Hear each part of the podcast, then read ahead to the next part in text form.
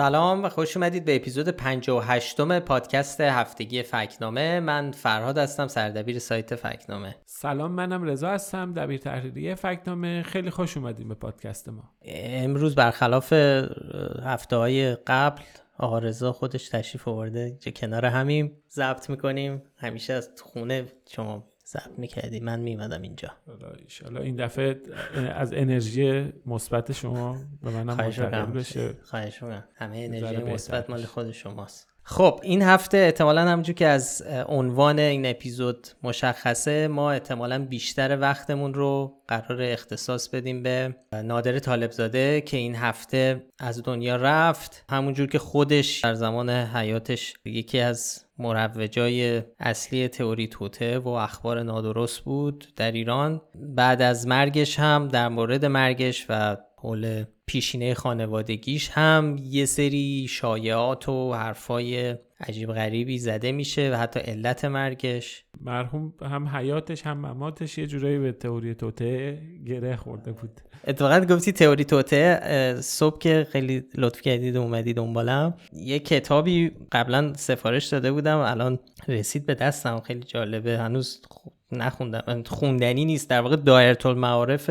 تئوری توته است کانسپیرسی انسایکلپدیا باید جالب باشه دیگه. از ایناست که آدم همینجوری باز کنه ورق بزنه. حالت مرجع داره. تو اپیزودهای بعدی اگه به موضوع مرتبطی برخوردیم ازش کمک بگیریم. جالبه. حالا بریم سراغ اپیزودو و درباره نادر طالبزاده یه ذره صحبت کنیم. ببین این هفته دو تا فکت چک خاص داشتیم مربوط به نادر طالبزاده درباره ادعاهایی که بعد از مرگش مطرح شده بود. البته این اولین بار نیست که ما توی فکت نامه درباره طالب زاده صحبت می‌کنیم.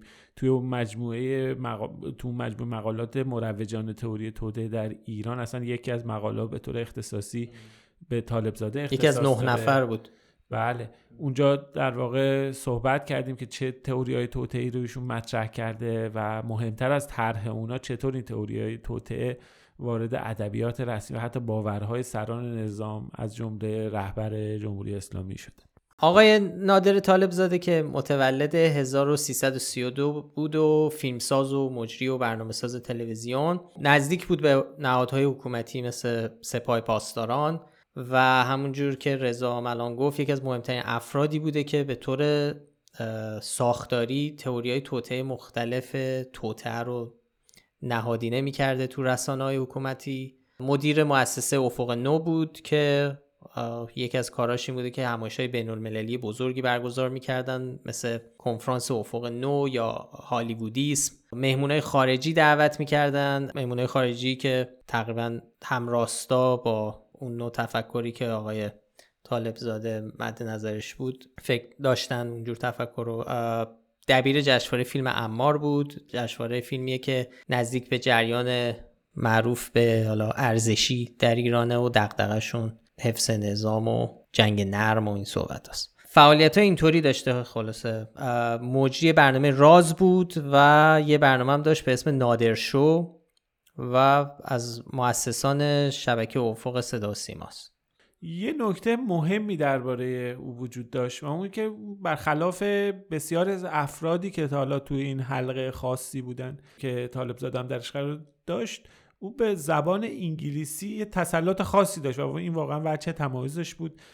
به خاطر همینم تبدیل شده بود به نوعی به نقطه اتصال چهرهای تندروی ایرانی با فعالان غیر فارسی زبان حالا تو هر جای مختلف فعالان انگلیسی زبانی که به حال تو همین دایره فکری مطالبی رو مطرح می‌کردن معتقد به تئوری توطعه بودن منتقد نظام سیاسی آمریکا بودن و بالاخره تو این جهان بینی و اینها قرار داشتن. بله خب بالاخره تو دانشگاه کلمبیا نیویورک هم درس خونده دانشگاه معتبر و درست حسابی هم هست.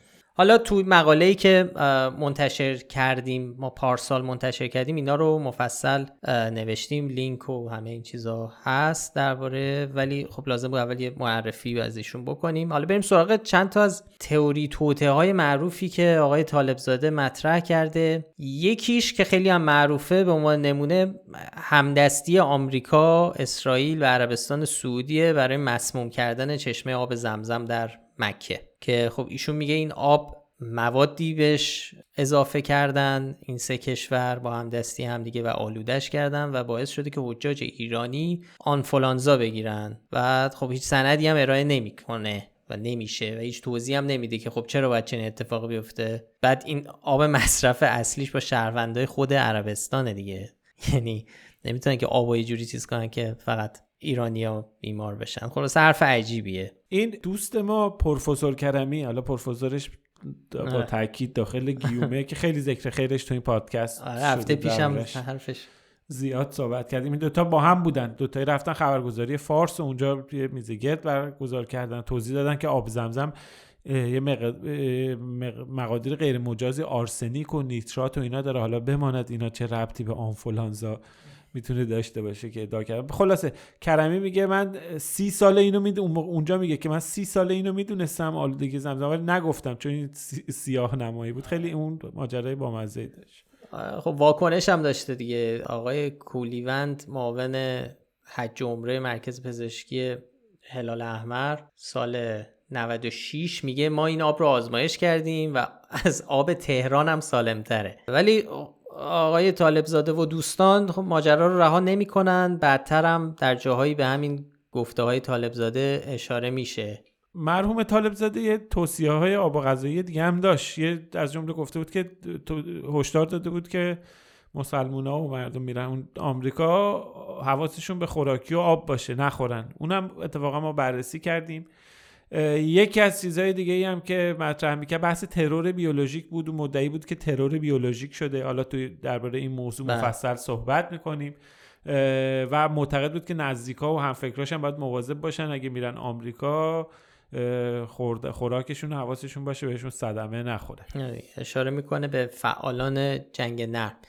اشاره مشخصش هم به خانم مرزیه هاشمی خبرنگار آمریکایی که نزدیک به جریان اصولگراست و خبرنگار پرس تیویه. و مدتی پیشم اگه یادتون باشه توی دوره دستگیر شد در آمریکا چند روزی. طالب زاده خب میگه که می‌خواستن به این خانم هاشمی صدمه بزنن با خوروندن یه سری مواد غذایی حالا نکته که وجود داره اینه که توی اسناد و ادعای دولت آمریکا درباره مر... مرزی هاشمی نام طالب زاده هم ذکر شده. خودش و خانوادهش سال 97 توی فهرست تحریم های آمریکا قرار. می‌گیرن. چرا؟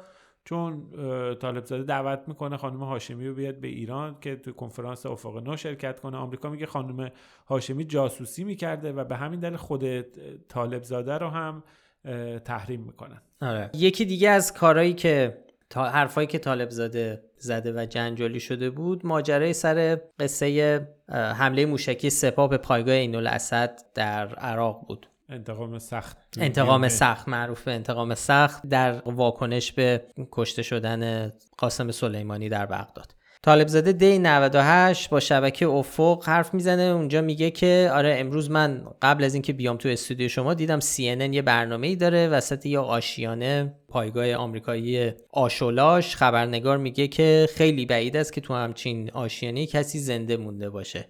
مجری برنامه که آقای جوونی هم بود و خیلی به وجد میاد و میگه آره این بسیار مهمه که یه خبرنگار آمریکایی میره اونجا و میگه که اصلا با این وضعیتی که در پادگانه بعید کسی زنده مونده باشه. که خب این اصلا یه برداشت ناقص و غلطیه از اون چیزی که اتفاق واقعا افتاده. خب اون خبرنگار در واقع اون چیزی که نادر طالب زاده نمیگه اینه که خبرنگار اونجا میگه که آره نگاه کنید که اینجا پایگاه در واقع اه، اقامتگاه سربازان بوده و ببینید چجوری داغون شده و وقتی نگاه بکنید باورش سخته که کسی زنده مونده باشه ولی زنده موندن. چرا؟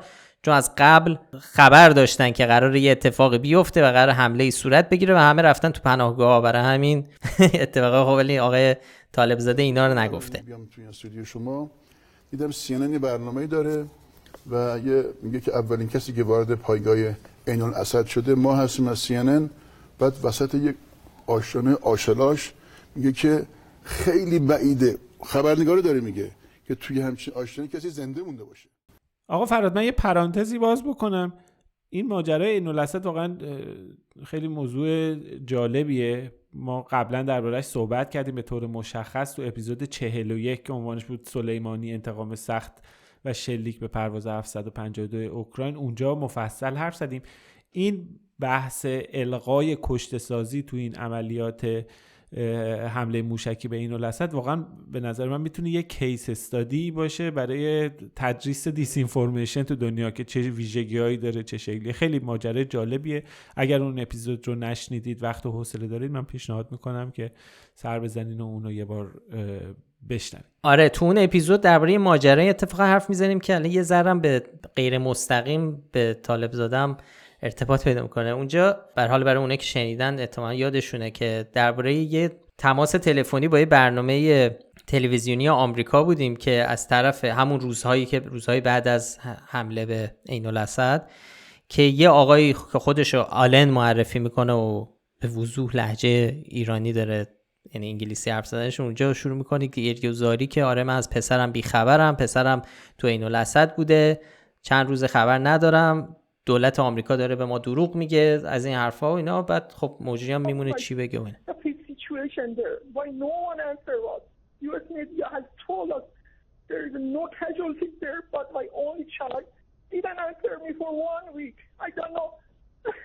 I don't know he's alive or he's dead. Damn Trump.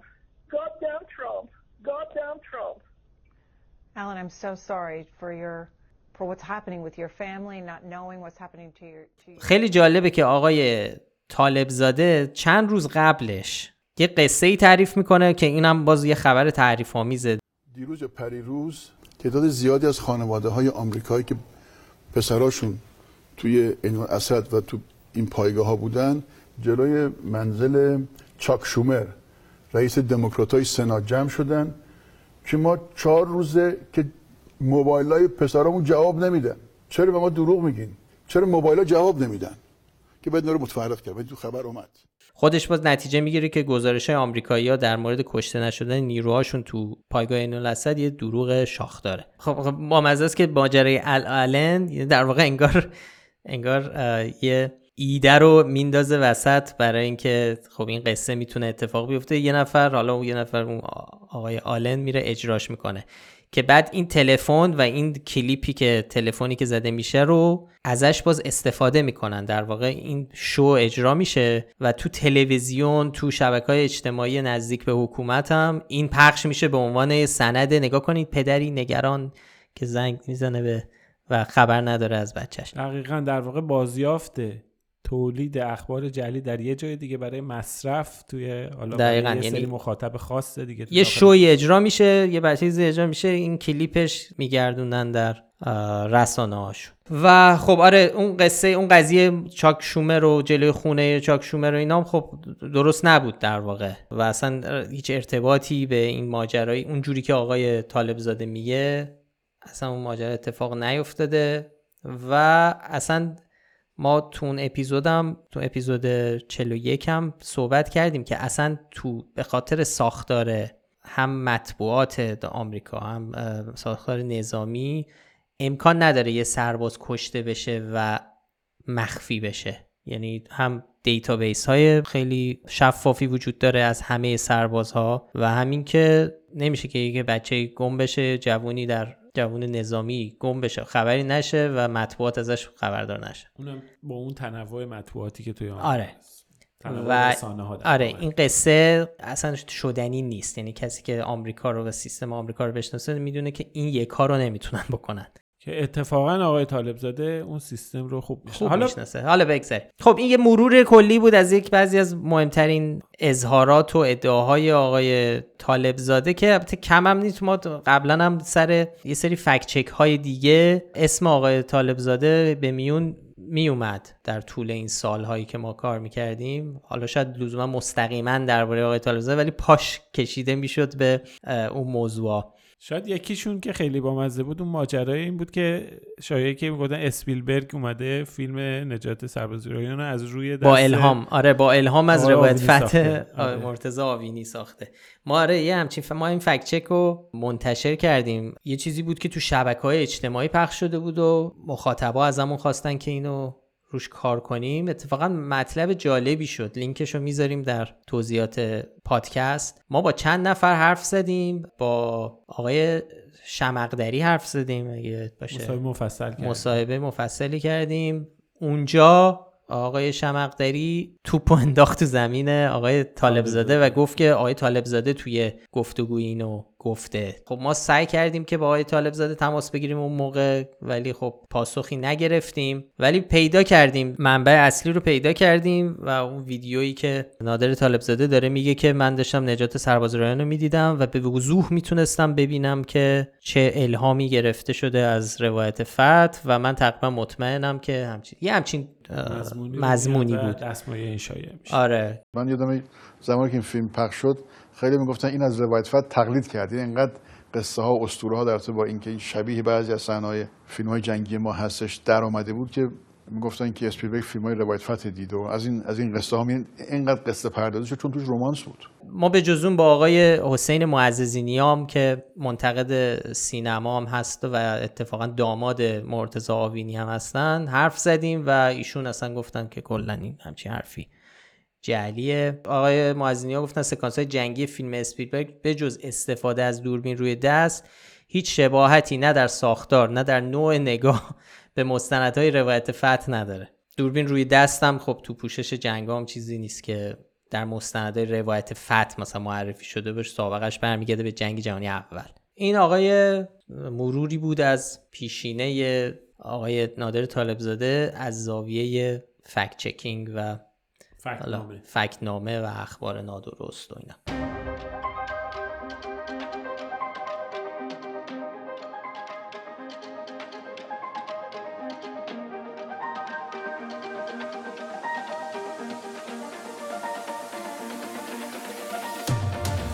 خب نه اردیبهشت امسال آقای نادر طالبزاده از دنیا میره و همونجور که اول اپیزودم گفتیم دوروبر مرگ ایشون و علت مرگ ایشون و پیشینه خونوادگیش دوباره یه سری شایعات و حرف و حدیث های تئوری توتعوار مطرح شد که خب می‌خوایم اینجا چند تاشو دو تاشو در واقع بررسی کنیم. رضا رو یکیش خیلی زحمت کشیده و یه همکار دیگه همون سهیل رو رو اون یکی زحمت کشیده. بیا خب قصه رو بگیم. به طور مشخص دو تا ادعا از دو تا کانال مختلف مطرح شد. یکی بحث تبار یهودی و در واقع پیشینه خانوادگی اون و جاسوس بودن نادر طالب زاده ادعای در این باره مطرح شد تو شبکه های اجتماعی. یه سری افراد اومدن توییت زدن. یه سری مطالب به طور پراکنده منتشر شد. یه خط دیگر رو هم از داخل ایران یه جریان حالا سعید قاسمی اینا پی گرفتن و اون بحثی که قبلا مطرح شده بود یعنی ترور بیولوژیک رو در واقع اون رو دنبال کردن. همسر طالب زادم دوباره اینو مطرح کرد. همسر آقای طالب زادم کرد اگه موافقی بیا اصلا درباره بحث رو با ترور بیولوژیک شروع بکنیم سوال اصلی اینه آیا نادر طالب زاده ترور بیولوژیک شده بود؟ چون به حال این ادعا در زمان حیات خودش مطرح شد خودش هم مطرح کرد و حالا افراد نزدیک بهش هم مطرح کردن. بعد از مرگش هم دیگه حالا این دفعه با صدای بلندتری مطرح شد توی سعید قاسمی حالا با یک حال هوای خاصی شروع کرد این مسئله رو مطرح کردن. جان؟ حال هوای خاص. آره خیلی خاص. حال هوای داد و بیداد منظور از رضا. همسر آقای طالب زادم اونم باز حالا در حال هوای خاص خودش تو این شرایطی که حالا همسر شده اونم اومد یه چنین ادعایی رو مطرح کرد. خب ما رفتیم سراغش و این رو بررسی. خدا و رسول بر همه شما. خیالتون راحت شد دیگه اینا آقا. نمی‌خوام بگم تبریک به سهیونیست ها و ناتینیاهو اینها ولی کارتون رو کردید ترور بیولوژیک جواب داد. چه اینجا حالا پزشکا و آقا فلان. برو بابتون دنبال کار زندگی. موفق شدید الحمدلله. به اهدافتون رسیدید. لانکن شهادت نادر و شهادت قاسم.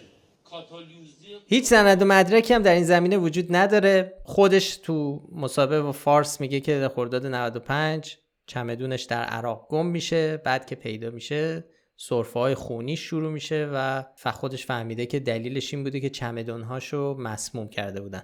خود فارس هم اونجا می‌پرسه شما پیگیری پزشکی کردی؟ که طالب زاده در جوابی نمی آقای پروفسور علی کرمی هم پروفسور تگیمه اونم هم اتفاقا حدس می‌زنه که ترور بیولوژیک شده طالب زاده هرچند میگه علائمی رو مشاهده نکردم اما بر اساس حرفای طالب زاده ظاهرا چنین حدسی می‌زنه. و جالب اینجاست که حالا سازمان پدافند غیرعامل آقای غلامرضا جلالی که اون هم یکی از یکی از اون نه نفر مروجانه تئوری توته. داره خیلی جالبه.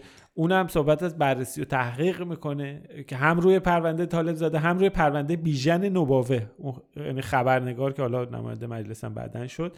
و بعدا اتفاقا اینکه سازمان پدافند غیر عامل که خودش صاحب سبک توی تئوری توته بعدا اعلام می‌کنه که علائمی از ترور بیولوژیک در واقع مشاهده نکرد. حالا علت مرگ چی بوده؟ علت مرگ آقای طالب زاده آرزه قلبی و لختگی خون. این چیزی که به صورت رسمی اعلام شده. ایشون سابق بر این هم زمینه مشکلات قلبی داشته. سال 94 اصلا به همین دلیل بر بستری میشه. بعدتر در همون سالم اصلا عمل باز قلب داشته. خود این ترور بیولوژیک هم موضوع مفصلیه. برای اینکه حالا بهش بپردازیم و دربارهش صحبت کنیم خیلی در واقع بس پیچیده. ولی خب خلاصش اینه که اگه بخوایم خیلی خلاصه بگیم اینه که این ماجرا به طور کلی وجود داره. یعنی ممکنه افرادی رو با باکتریا قارچ یا سم از بین ببرن یا بیمار کنن. این مواد می‌تونه طبیعی باشه می‌تونه دستساز باشه. ولی خب به حال مشخص میشه کسی که مسموم شده باشه از این طریق مشخص میشه. یه جور مسمومیت قابل ردگیریه. ولی خب با قطعیت هم هیچ وقت نمیشه گفت شاید در یه جای یه گروهی به یه فرایندی دست پیدا کردن بیان افراد رو یه جوری ترور بیولوژیک کنن که هیچ رد و اثری ازش باقی نمونده. ولی کسی که چنین ادعایی می‌کنه باید برای ادعای خودش دلیل بیاره. یه نکته حالا من می‌خوام بگم یه سوالی هم اینجا مطرح میشه. حالا فرض باز بیا یعنی فرض بکنیم که این هم درست باشه. یه چیزی دارن ترور بیولوژیک یواشکی می‌کنن. خب آخه چرا حالا باید بیان طالب زاده و بیژن نوآور رو ترور بیولوژیک کنن؟ این همه دیگه اون که خب بالاخره تو لیست تحریم نه این. که به هر حال مواضع انتقادی دارن رسانه‌ای دارن. یه ذره آدم فکر بکنه خب این همه آدمای دیگه هستن. قاسم سلیمانی آمریکا به جایی که بیاد اونجوری بکشه میاد ترور بیولوژیک میگن. مثل به جای طالب زاده می‌رفت اونو. و این سوال بالاخره مطرح طالب زاده به هر حال با یه دایره اثر محدودی داخل خود ایران داره یه سری فعالیت یا حالا طالب زاده هیچ بیژن نوباور آخه آمریکا بیاد هزینه بکنه بیاد ترور بیولوژیک بکنه. اینا یه ذره خب شاید برای شما چیز نیه. خب من اگه بخوام دفاع کنم میگم خب, خب آدمایی هن که تاثیرگذار بودن و آمریکا و می‌دونی فرج جان ما از بخوام حد و مرز نداره. من می‌تونم بیام ادعا بکنم که مرحوم عمه منم ترور بیولوژیک شد. هر کسی می‌تونه بیاد این ادعا رو مطرح بکنه. بالاخره یه سبک و سیاق یعنی آدمای خب. مهمتر از دشمنای مهمتر از نه دیگه شما نمی‌تونی بگی مرحوم عمه. مرحوم عمه که خب تاثیر آقای طالب زاده رو که نداشته که. از خب دید نه. خیلی. شما به فکر می‌کنی خب تاثیرش کم بوده. طرفداران ایشون میگن نه اتفاقا خیلی تاثیرگذار بوده و داشته آب میریخته تو لونه کسانی که ادعای ترور بیولوژیک رو دارن مطرح می‌کنن معتقدن که دشمنان اونها حالا اینا به یه فناوری خاصی دست پیدا کردن به صورت یواشکی هیچ که خبر نداره تو لابراتوارهای آنچنانی که این فناوری که این فناوری خاص رو بیارن به صورت پنهان که ردی ازش نمونه علیه افراد خاصی پیاده بکنن. خب این منطق حکم می‌کنه که یه چنین چیز پیشرفته ای رو صرف دشمنای خیلی مهم درجه بالا بکنن. حالا دیگه این دیگه حالا این سوال منطقیه. دیگه. میگم حالا هر کسی واسه- می‌تونه بیاد این ادعا رو مطرح کنه بعد از اینکه اگر آقای طالب زاده مطرح می‌کنه یا آقای بیژن نوباوه مدعی ترور بیولوژیکه هر کسی که مریض میشه بعدا به هر دلیلی از دنیا میره میشه اومد این ادعا رو مطرح کرد که خب اینم ترور بیولوژی شد شاید اونم تو حلقه خودش فکر می‌کنه خیلی آدم مهمی داره خیلی دشمنی می‌کنه با حالا کسایی که ممکنه بخوان توته از جنس تئوری توته هست ته بله. نداره هر کسی می‌تونه این ادعا رو مطرح کنه و تا هر جایی که دلش می‌خواد بره خلاصه به هر حال تئوری هم یه چیزش اینه که خب احتیاجی به سند و مدرک نداره و هم که سند و مدرکی وجود نداره خودش نشون دهنده اون توته است. دقیقاً. یعنی که همه چی پاک شده دیگه. دیگه وقتی رفتن انسان به ما هم جزو این چیزا قرار می‌گیره دیگه. ترور بیولوژیک تئوری بیژن بیولوژیک نوباوم آقای طالب زاده اونا دیگه جای خود داره. خب بریم سراغ یه ادعای دیگه درباره آقای طالب زاده و اونم چیزی که مطرح میشه تبار یهودی طالب زاده و خانوادشه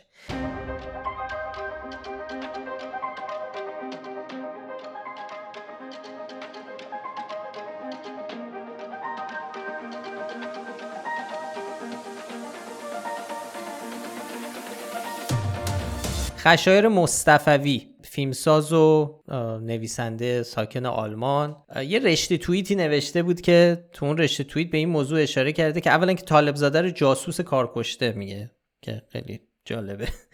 در واقع جاسوسی معرفی می‌کنه که موفق شده سالها ملیت آمریکایی مادر مذهب یهودی خانواده و وابستگی عقیدتی پدرش به شاهیران رو پنهان کنه. حرف کلی آقای مصطفوی اینه که ایشون جاسوسه جاسوس بوده و در طول این سالها با موفقیت تونسته یه سری طرز فکرها و یه سری مفاهیم رو تزریق کنه به از داخل تزریق کنه به هسته های قدرت جمهوری اسلامی و در واقع بتونه آسیب بزنه. و از این هم فراتر میره مردن آقای طالب زاده یعنی از دنیا رفتن ایشون رو هم نسبت میده به حذف شدنش. میگه بعد از اون آره. رسوایی شکدم. شکدم اینا فهمیدن و بالاخره اینا حذفش کردن یه چنین ادعایی رو مطرح می‌کنه. قبل از خشایار مصطفوی آقای عبدالرضا داوری حالا از نزدیکان احمدی نژاد بود و قبلا از مدیران خبرگزاری ایرنا بود.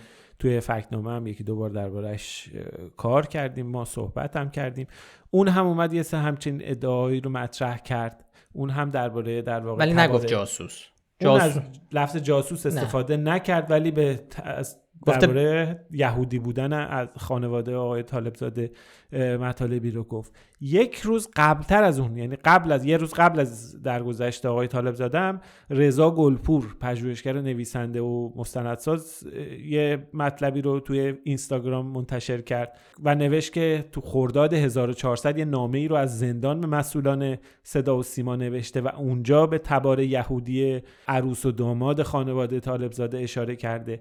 که البته نامه یه مقدار هم یه ابهامایی هم داره. مثلا تو نامه به ماجرای کاترین شکتم هم اشاره شده. ولی خب اگر این موضوع توی اون نامه ای که داکد خرداد 1400 نوشته شده مطرح شده باشه یه ذره عجیبه چون اصلا بحث شکتم و اینها ماها بعد از این مطرح میشه. ولی به هر حال قبل از اون هم گلپور اشاره کرده و نکته مهم اینه که همه این سن... یعنی هر سه این آقایون برای اثبات یعنی ادعای خودشون به یک سری تصاویر و عکس های خانوادگی آقای طالب زاده اشاره کردن عکس های قدیمی و عکس های برادر و خواهر و مادر و پدر و در واقع به اینها استناد کردن و اون رو دلیل این طرح ادعای ریشه و تبار یهودی خانواده آقای طالب زاده قرار دادن. خب اینا در واقع حالا طرح مسئله بود.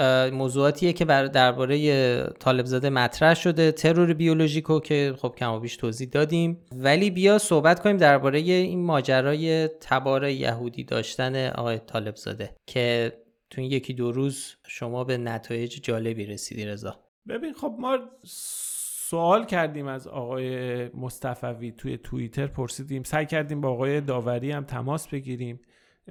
و درباره منبع این ادعا صحبت بکنیم که نتونستیم مصاحبه کامل بگیریم از ایشون.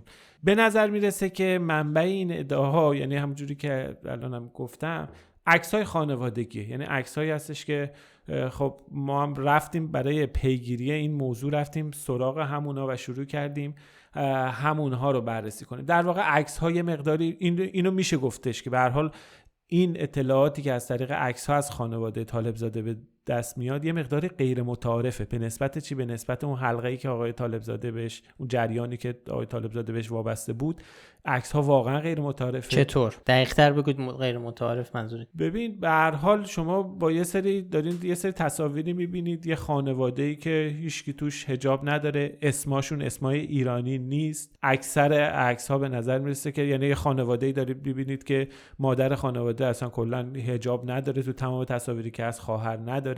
شوهر خواهر خارجیه اسم برادر اصلا خارجی عوض شده. ناصر. ناصر طالب زاده حالا جلوتر بهش می‌پردازیم. کلا مثلا پدر رو شما دارین می‌بینید که یه بالاخره آدم یه فرمانده عالی رتبه نظامی زمان شاه. شما دارید می‌بینید که پدر بزرگ مادر بزرگ شما دارین عکس هایی رو می‌بینید. در مربوط به 100 سال پیش که توش خانوما نه تنها هیچ حجابی ندارن حتی به نسبت استانداردهای متعارف اون زمان هم عکس های عجیبه خلاصه میگم یه کنتراستی ایجاد می‌کنه. این عکس ها به همه ما یه برداشتی میده و این برداشت به من فکر می‌کنم که این رو این آقایون گذاشتن کنار هم اینهایی که این ادعای یهودی بودن خانواده رو مطرح کردن و روش مانور دادن.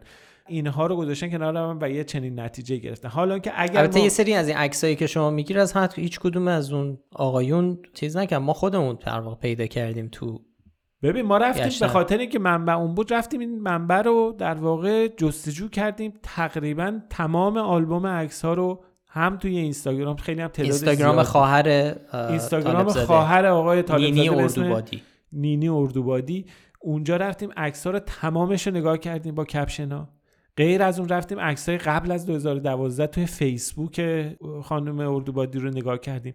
رفتیم عقب شهرها, شهرها رو خوندیم سرچ کردیم اسمها رو جستجو کردیم. ببین یه چیزی من بگم. این واقعا یه مورد عجیب غریب بود. یعنی اگر اون دوستان آقای گلپور آقای مصطفوی عبدالرضا داوری اینا اینا رو دیدن و تعجب کردن و این تعجبشون روی نتایج گرفتن. واقعا تعجب آوره. شما وقتی تصاویر رو نگاه می‌کنید سرچ می‌کنید اسمها رو جستجو می‌کنید سابقه هاشون رو با یک سری افرادی مواجه میشین که واقعا عجیب غریبن. چرا متعارفن. عجیب غریب؟ آ غیر متعارف. توی زمان خودشون انتظار ندارین در واقع که- اتفاقای یعنی آدمای منشأ اثر یه زندگی عجیب غریبی داشتن یه جورایی. حالا الان بریم جلوتر بهشون می‌پردازیم. خب بیا از این شروع بکنیم که یکی از مهمترین چیزایی که مطرح میشه یهودی بودن مادر آقای طالب آمریکایی. بودنش و. آمریکایی بودن. آره میگن آمریکایی و یهودی بوده. خب اسم مادر آقای طالب زاده توی این تصاویر ماری معرفی میشه ماری اردوبادی. توی یه آگهی ترهیم برادرش هم اسم مادر ماری نوشته شده. خب این که به حال اسم ایشون ماری نیست. اسم رسمی مادر نادر طالب زاده چیز دیگه است مشخصه. ولی خب به حال ایرانی ها خیلی از کسایی که مهاجرت می‌کنن میرن آمریکا یا کشورهای دیگه به دلایل مختلف اسمشون رو عوض می‌کنن. حالا رسمی یا غیر رسمی ترجیح میدن در کنار یه اسم و رسم دیگه خطاب بشن که برای مردم اون کشور راحت تر باشه. توی اون آگهی ترهیم برادر نادر طالب زاده اتفاقا خود برادر یعنی ناصر طالب زاده اونم اسمش رو عوض کرده. اونجا اسم مادر خانواده که گفتم نوشته شده بود ماری اردوبادی که این باعث شده بود که به اشتباه تصور کنن اون یه آدم آمریکاییه. در صورتی که اسم واقعیش از سید وحید الملوک امیر شرفی. خب این رو اصلا خود نادر طالب زدن میگه. بله اینو میگه ولی ما به همین اکتفا نکردیم. ما گشتیم تو همین تصاویر سنگ قبر مادر آقای طالب زاده رو پیدا کردیم توی همین آلبوم تصاویری که خواهرش گذاشته بود توی اینستا توی فیسبوک که اونجا قشنگ مشخص نوشته شده بود. قبلش هم توی امامزاده عبدالله تو اون مقبره خانوادگی بود. اسم پدر بزرگش هم تو همون عکس مشخص بود. از تاریخ عکس ها متوجه شدیم که مادر آقای طالب زاده توی ایران در واقع ماهای آخر عمرش رو سپری کرده و توی ایران درگذشته. اتفاقا خبر درگذشتنش و همینطور خبر برگزاری مراسم ختم میشم تو رسانه های چیز مثل جهان آنلاین و نمی‌دونم تریبون بسیج و اینها منتشر میشه. کلا به طور قطع می‌تونیم بگیم با اطمینان می‌تونیم بگیم که اون یهودی نبوده.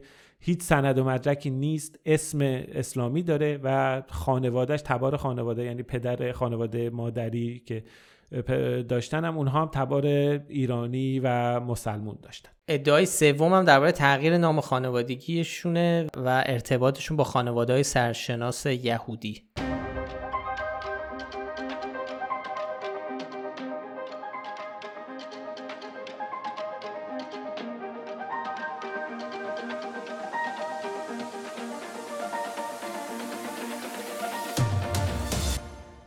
ببین خشایار مصطفوی اشاره کرده که خود نادر طالب زاده هم اسمش عوض کرده چون حالا اردوبادی بوده نام پدرشو.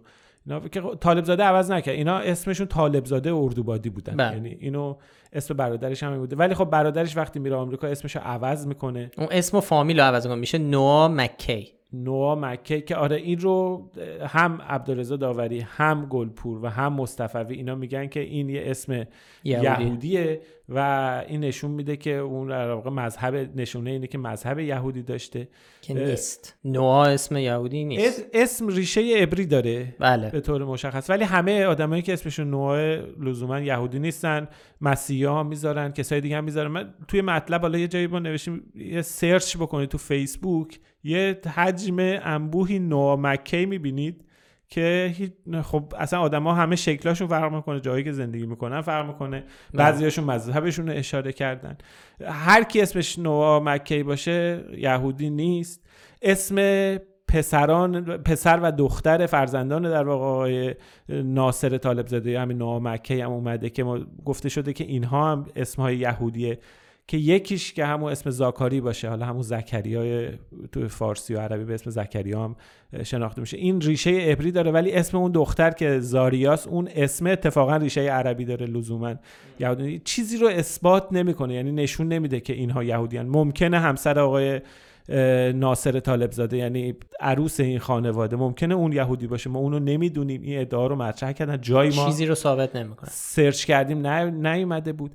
و این چیزی رو در واقع ثابت نمی‌کنه. یه چیز دیگه هم که اشاره کردن این دوستان خیلی هاشون مثلا آقای داوری مصطفوی هم همینطور. درباره همسر خواهر طالب زاده است. آنتونی چیس. آنتونی چیس؟ آره آنتونی چیس.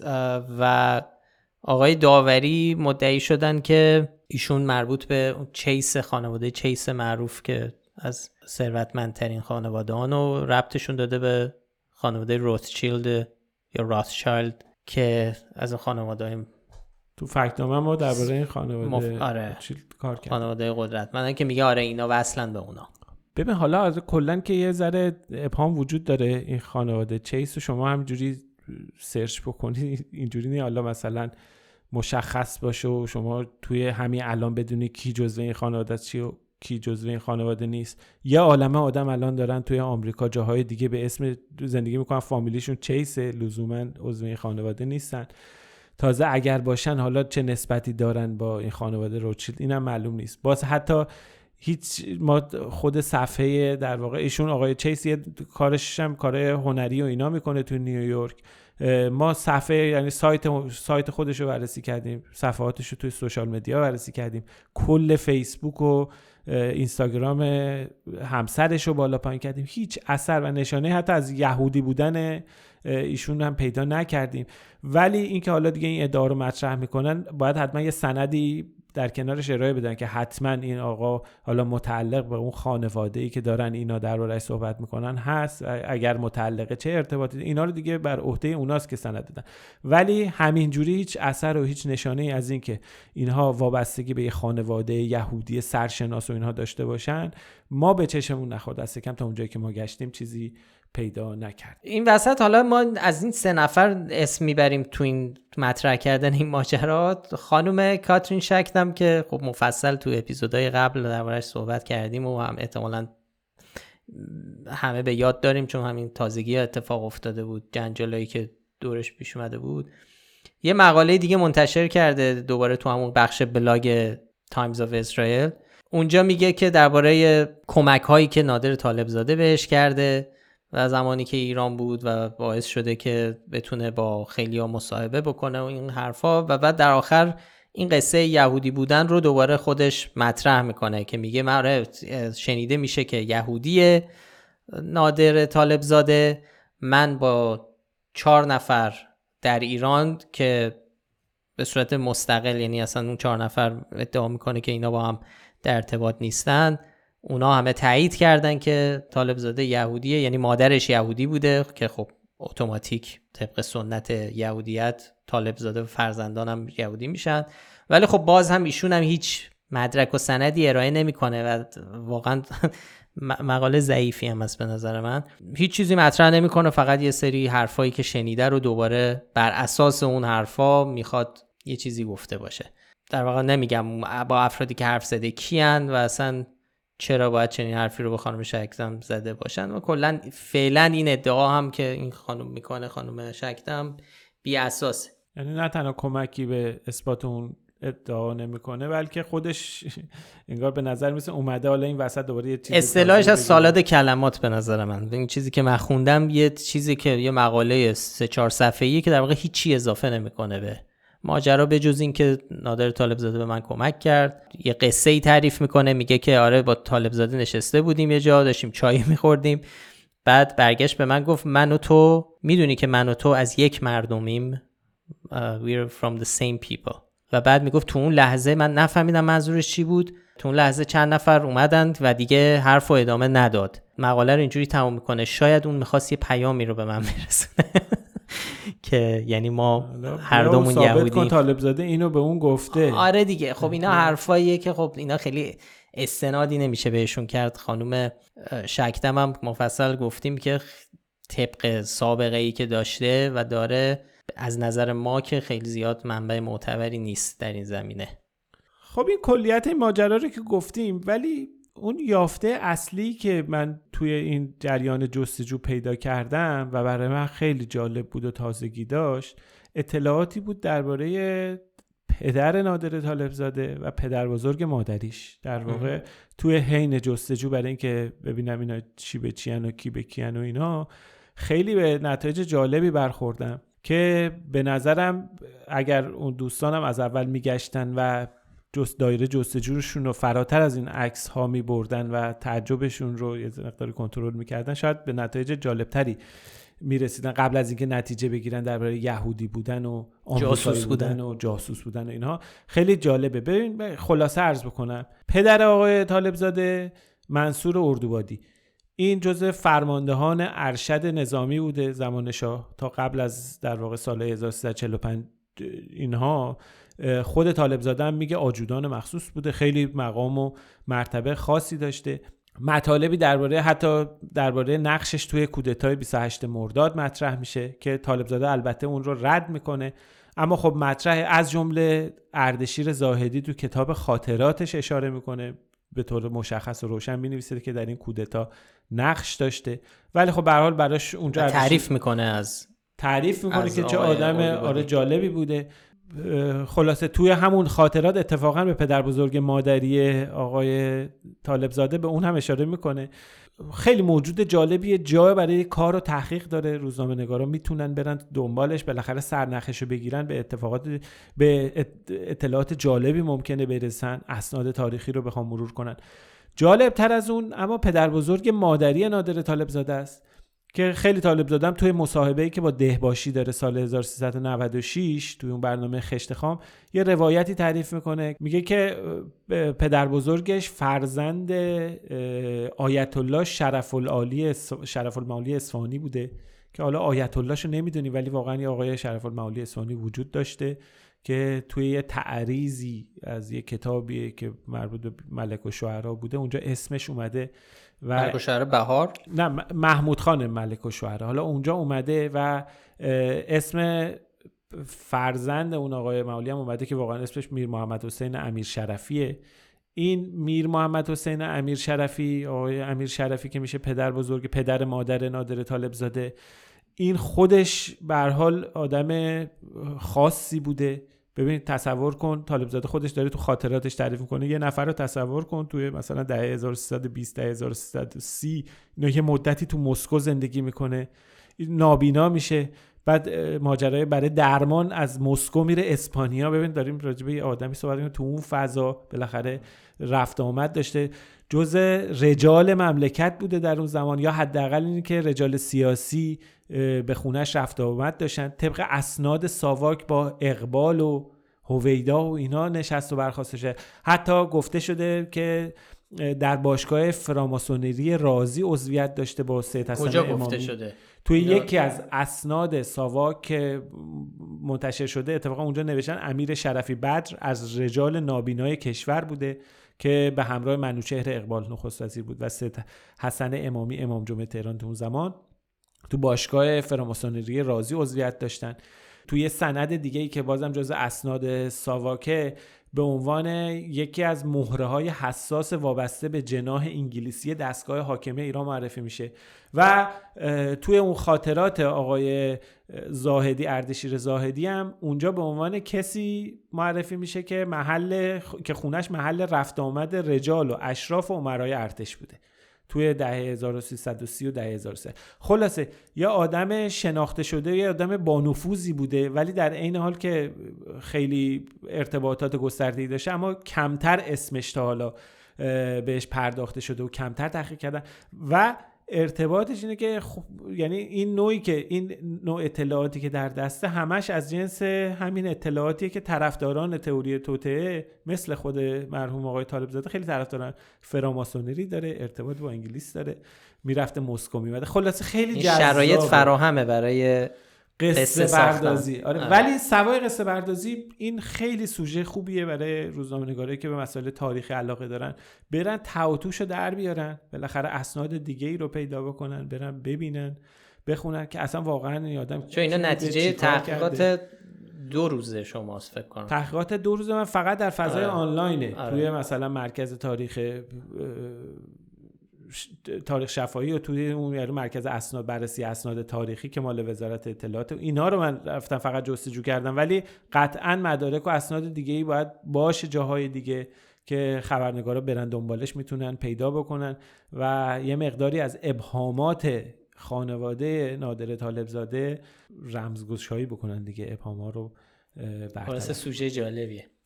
که مفصل تو مقاله ای که منتشر کردیم روی سایت فکنامه همه اینا رو توضیح دادی و نوشتی و به نظر من اینا جذابتر از اون اینکه برن اسم نوا مکه و بخوان بررسی بکنن و دربارش تحلیل و نتیجه بگیرن که اینا یهودیان. اینا جذابتر اینا اتفاقا جای کار و تحقیق بیشتری داره. رضا بعد از اینکه خبر درگذشت آقای طالبزاده منتشر شد ما اون مقاله ای که پارسال منتشر کرده بودیم همینی که در در قالب مجموعه مقالات مروجان تئوری توته اینو دوباره بازنشر کردیم در واقع گذاشتیم روی شبکه. های اجتماعی. و نوشته بودیم که این قبلا ما این رو نوشته بودیم. یه سری انتقادا شد به ما. بعضیا ناراحت شدن بعضی از طرفداران آقای اه، طالبزاده و گفتن که خب الان دست مرحوم از دنیا کوتاهه و شما دارید زمینه رو در واقع یکی بهمون گفته بهترین زمان برای نقد یا تمسخر یک آدم روز مرگشه. از همون سوال کرده. آقای زنگنه. آقای خانم زنگنه.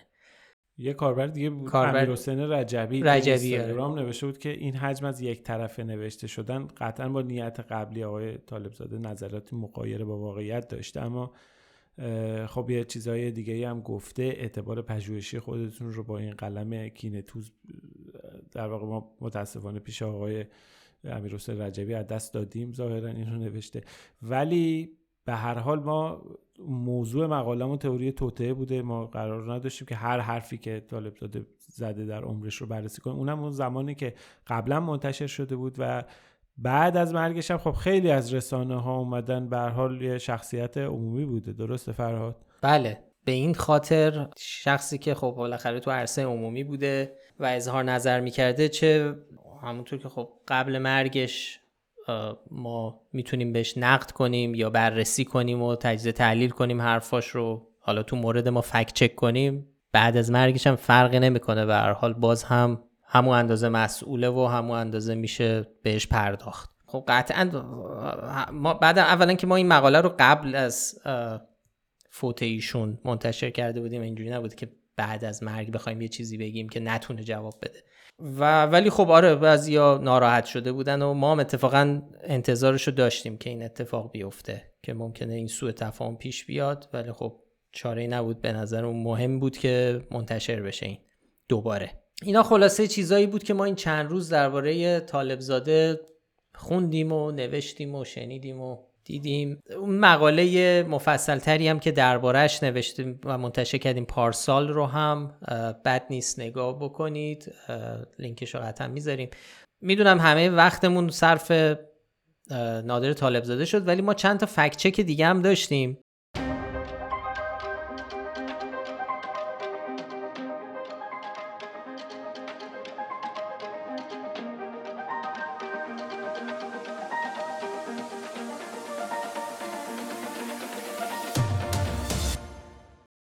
Name is Mariam. I don't have much time left. Doctors believe that my disease is incurable. I'll die on July 14. By the way, I have a little daughter. Her name is Anna.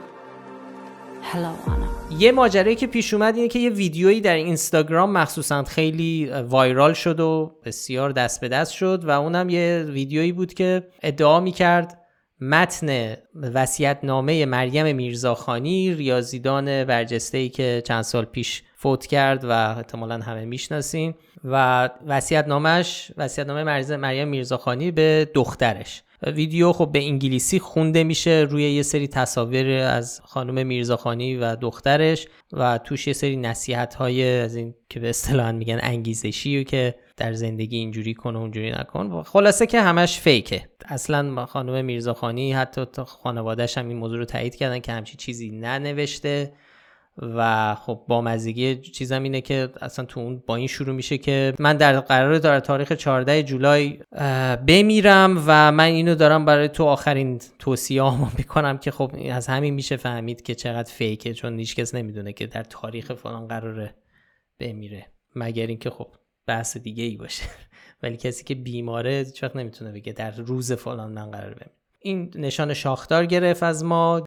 یکی از دوستان و همدوری های خانم میرزاخانی هم در اینستاگرام به اسم شیوا برای ما کامنت گذاشته زیر همین پست. چون توی اون ویدیو اشاره می‌کنه یکی از تون وسیعت نامه جعلی میگه که به دخترش میگه که آره روز تولد من به عنوان روز زنان و ریاضیات نامگذاری شده که شیوا اینجا به این نکته اشاره می‌کنه که در جعلی بودنش همین کافیه که اطلاع داشته باشیم که روز تولد مریم بعد از فوتش شد روز زنان و ریاضیات که البته درستش روز زنان در ریاضیاته. نه قبلش که خودش بخواد ازش حرف بزنه. یاد ندارم مریم از خودش تعریف کرده باشه یا نصیحت و توصیه کرده باشه یا بدیهیات و قصار و حکمت زندگی بافته باشه. اهل این حرفا نبود اصلا. فکچک بعدی ادعای نادرستی بود درباره پارک های ویژه مادران و کودکان در اروپا و آمریکا که روزنامه همشهری توی گزارشی نوشته بود. اتفاقا آدرس یه سری پارک رو داده بود در آمریکا و یه به یه پارکی توی آمستردام اشاره کرده بود. خب این صحت نداشت. هیچ پارک مخصوص مادران و کودکان که در اروپا و آمریکا ما پیدا نکردیم خیلی گشتیم. به هر حال یه سری قوانین و محدودیت هایی در زمین های بازی کودکان وجود داره که برای حفظ امنیت کودکان اجازه نمیده افراد بدون کودکان اونجا افراد بزرگسال بدون کودکان توی محیط زمین بازی بیان.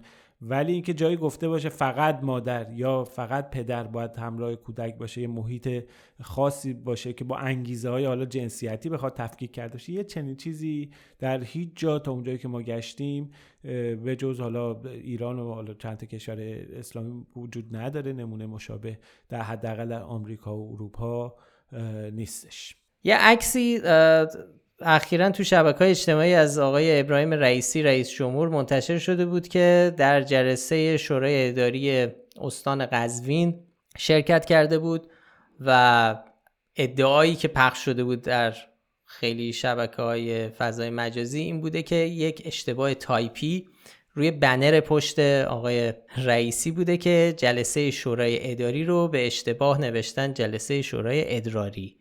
و خب من رضا واقعا وقتی اینو دیدم واقعا باور کردم. فکر کردم واقعا واقعا همچین اشتباه وحشتناکی کردن. ولی خب این درست نبود. کار فتوشاپی بود و به عنوان تنزین رو گذاشته بودن. ولی خب خیلی ها پخشش کرده بودن و خندیده بودن به استانداری قزوین.